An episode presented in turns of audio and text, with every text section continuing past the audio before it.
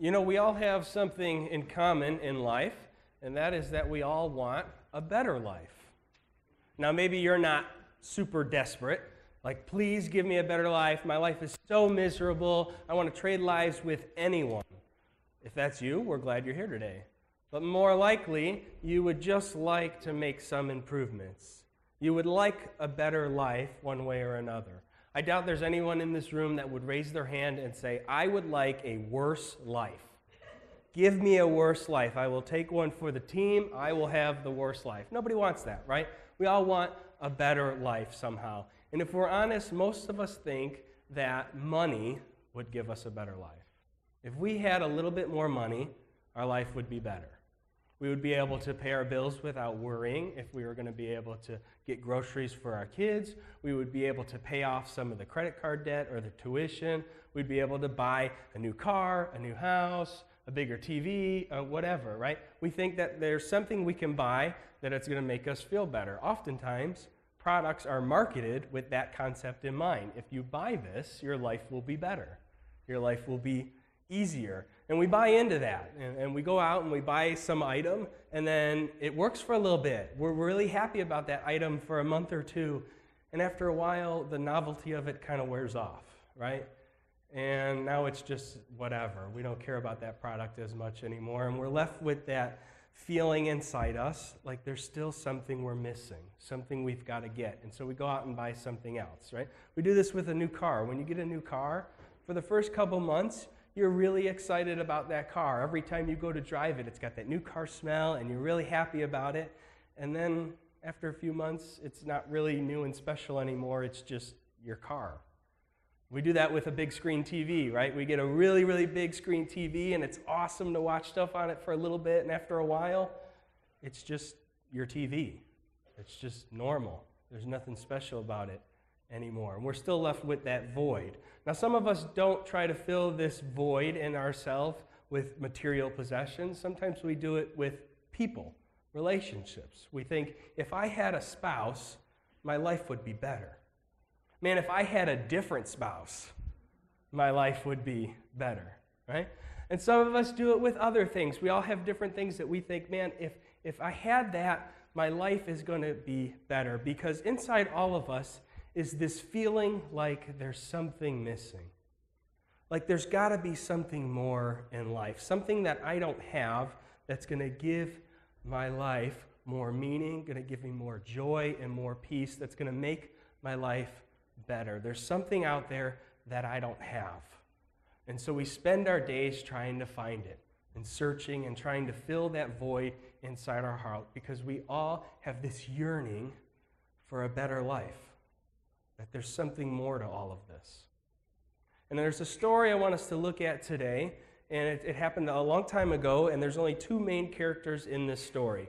One of them is Jesus, and one of them is a woman who is desperately searching for a better life. And we find this story in the book of John, chapter 4, and it starts in verse 3, and it says, so Jesus left Judea and went back once more to Galilee. Now he had to go through Samaria, so he came to a town in Samaria called Sychar, near the plot of ground Jacob had given to his son Joseph. Jacob's well was there, and Jesus, tired as he was from the journey, sat down by the well. It was about noon. When a Samaritan woman came to draw water, Jesus said to her, Will you give me a drink? Now, I want to stop there and point out a few things. It says uh, in verse 4 that Jesus had to go through Samaria on his journey to Galilee. And that's kind of true, but that's also kind of not true. Okay, here's a map of, of what it looked like at this time. And Jesus is in Judea, which is the bottom left hand corner of the screen. Okay, Jesus is down there, and he's trying to go all the way to the top of the screen, to the top of the map where it says Galilee. And so the shortest distance would be to travel straight north, and that would make him go through Samaria. But at this day and time, people who were from Judea and people who were from Samaria did not like each other. They didn't talk to each other, so much so that Jews, like Jesus, were not supposed to go into Samaria. It wasn't a place you traveled to, it wasn't a place you traveled through. You were supposed to avoid it at all costs. And so, what Jesus is really supposed to do, what the norm for him in this situation would be for him to travel east, cross over the Jordan River, and then travel up north on the east side of the river, and then cross back over the river and end up in Galilee. He was supposed to go around the entire area of Samaria. But Jesus doesn't do that. It says in the scriptures that he had to go through Samaria. And we know that he didn't really have to because he really wasn't supposed to. But I believe Jesus had to because he was on a mission.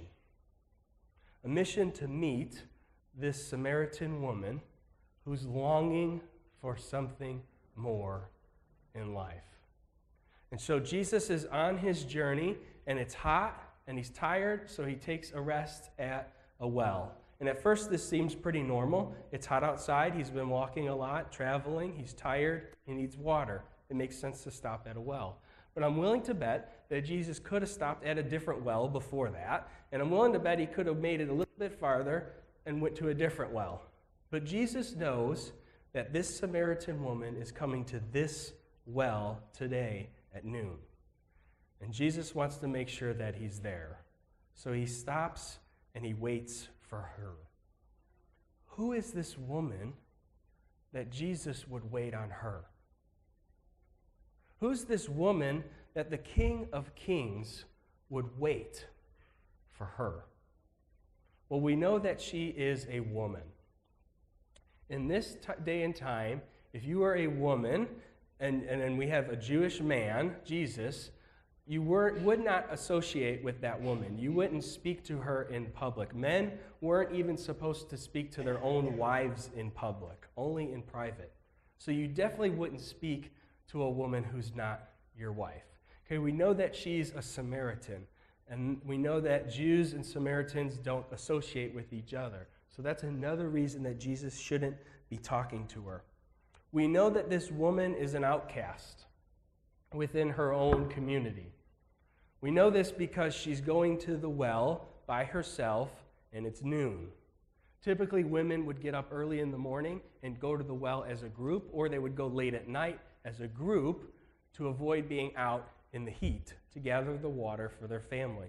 But this woman is going to the well by herself in the middle of the day when it's hot out. So we know that she's an outcast. We know that this woman has a not so altogether life. She has a very shameful past. In fact, she has been married five different times and is now with a sixth guy who she's not married to. And that plays into the reason that she's an outcast within her own community. Her own people look down on her because of these decisions. And we know, most importantly, that this woman is yearning for a better life. She knows that there's something out there in this world that she's missing that can make her life better. So we pick up the story in verse 9, and it says The Samaritan woman said to Jesus, You are a Jew, and I am a Samaritan woman. How can you ask me for a drink? For Jews do not associate with Samaritans. Jesus answered her, If you knew, the gift of God and who it is that asks you for a drink, you would have asked him, and he would have given you living water. Sir, the woman said, You have nothing to draw with, and the well is really deep. Where can you get this living water? Verse 13 Jesus answers, Everyone who drinks this water will be thirsty again. But whoever drinks the water I give them will never thirst. Indeed, the water I give them will become in them a spring of water welling up to eternal life. The woman said to him, Sir, give me this water so that I won't get thirsty and have to keep coming here to draw water. So, throughout this conversation, Jesus does something that he is really, really good at. He takes a conversation about a physical need, the need for water each day, and he turns the conversation into a spiritual one. So much so, she, he's so good at this that the woman doesn't even pick, on, pick up on the idea that this conversation has switched from physical to spiritual. Jesus is saying, yes, physically you need water. Every day you have to get up, you have to get a bucket, you've got to go to the well, you have to get water for you and your family. But spiritually, we make the same decision every day. Spiritually, inside of us, we're thirsty. There's something missing deep in our heart, deep in our soul, something that we know is out there somewhere that we're supposed to have that's going to make our life better. And so each day, this woman goes out into the world which is the well. The well represents the world in this spiritual part of the conversation. She goes out into the world knowing that there's something better at this well out here for her. And she picks a bucket, a method. The bucket represents the method or the idea, the thing that you think is going to improve your life. And she does this over and over in her life, thinking that there's something in the world that's going to make her life better. And the bucket, the method, that she thinks is going to improve her life is relationships. She is a fan of the relationship bucket. Okay? She thinks that if she has the right relationship, it's going to make her life better. And so she chooses the relationship bucket and she goes out to the world, to the well, and fills it up with spouse number one. She gets husband number one, and it doesn't work out. And so she goes to husband number two. She keeps her relationship bucket. She goes out to the world. She still thinks this is the thing she's missing, and it doesn't work. And so she goes to husband number three, and so on and so forth. So much so that she keeps doing it over and over again because she thinks that is the thing that's going to make her life better. And Jesus is saying to her, You are going to the wrong well.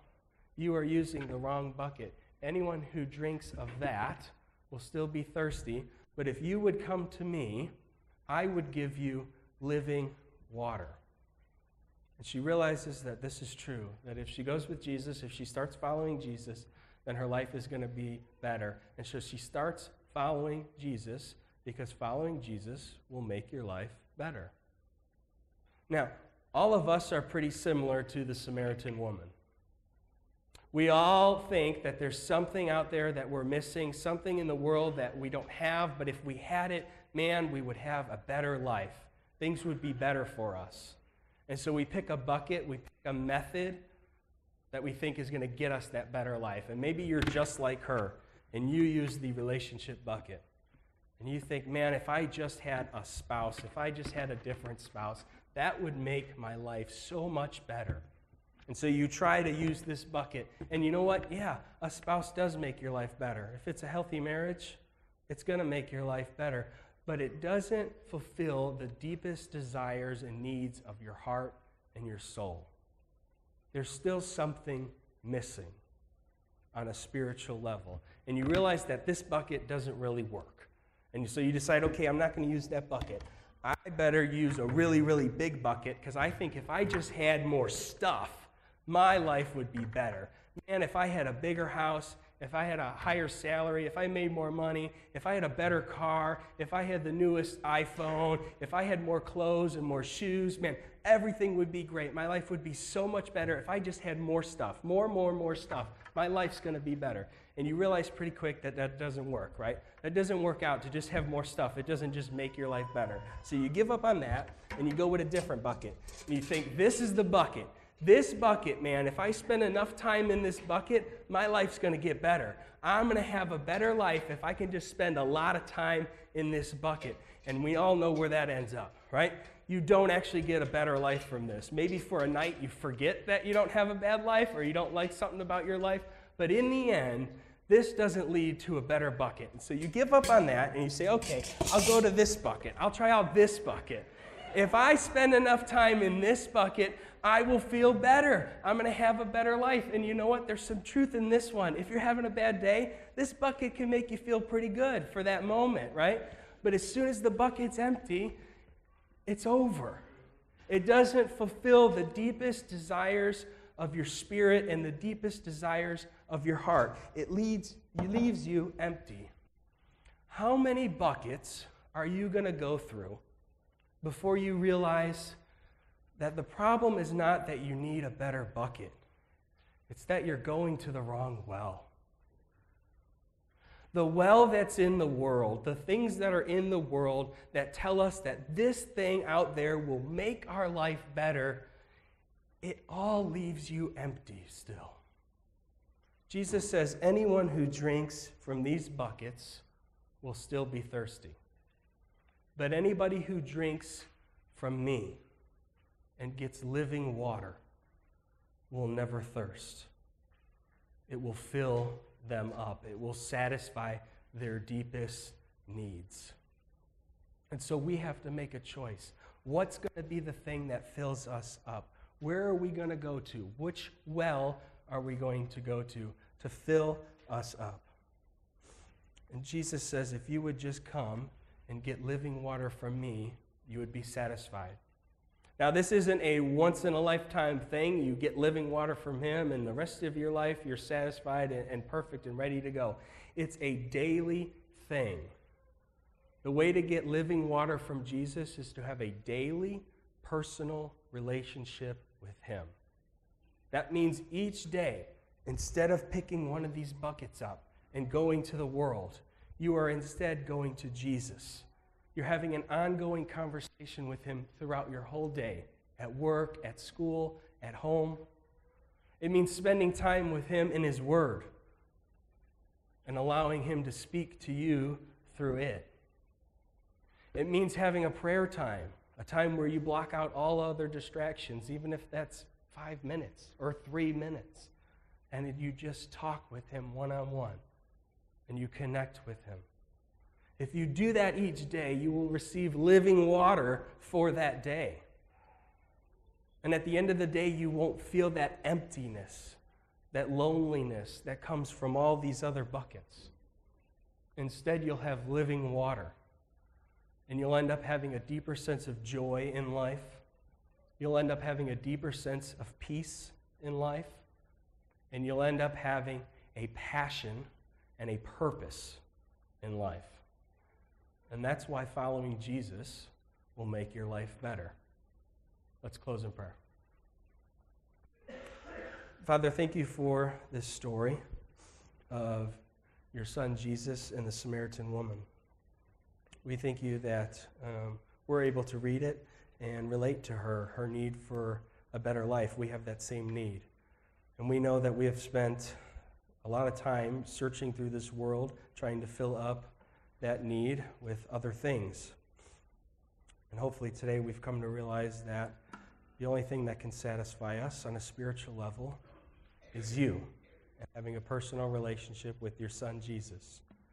So I ask you to help all of us this week to focus on that and to go to you each day to receive living water. It's in your Son's name we pray. Amen.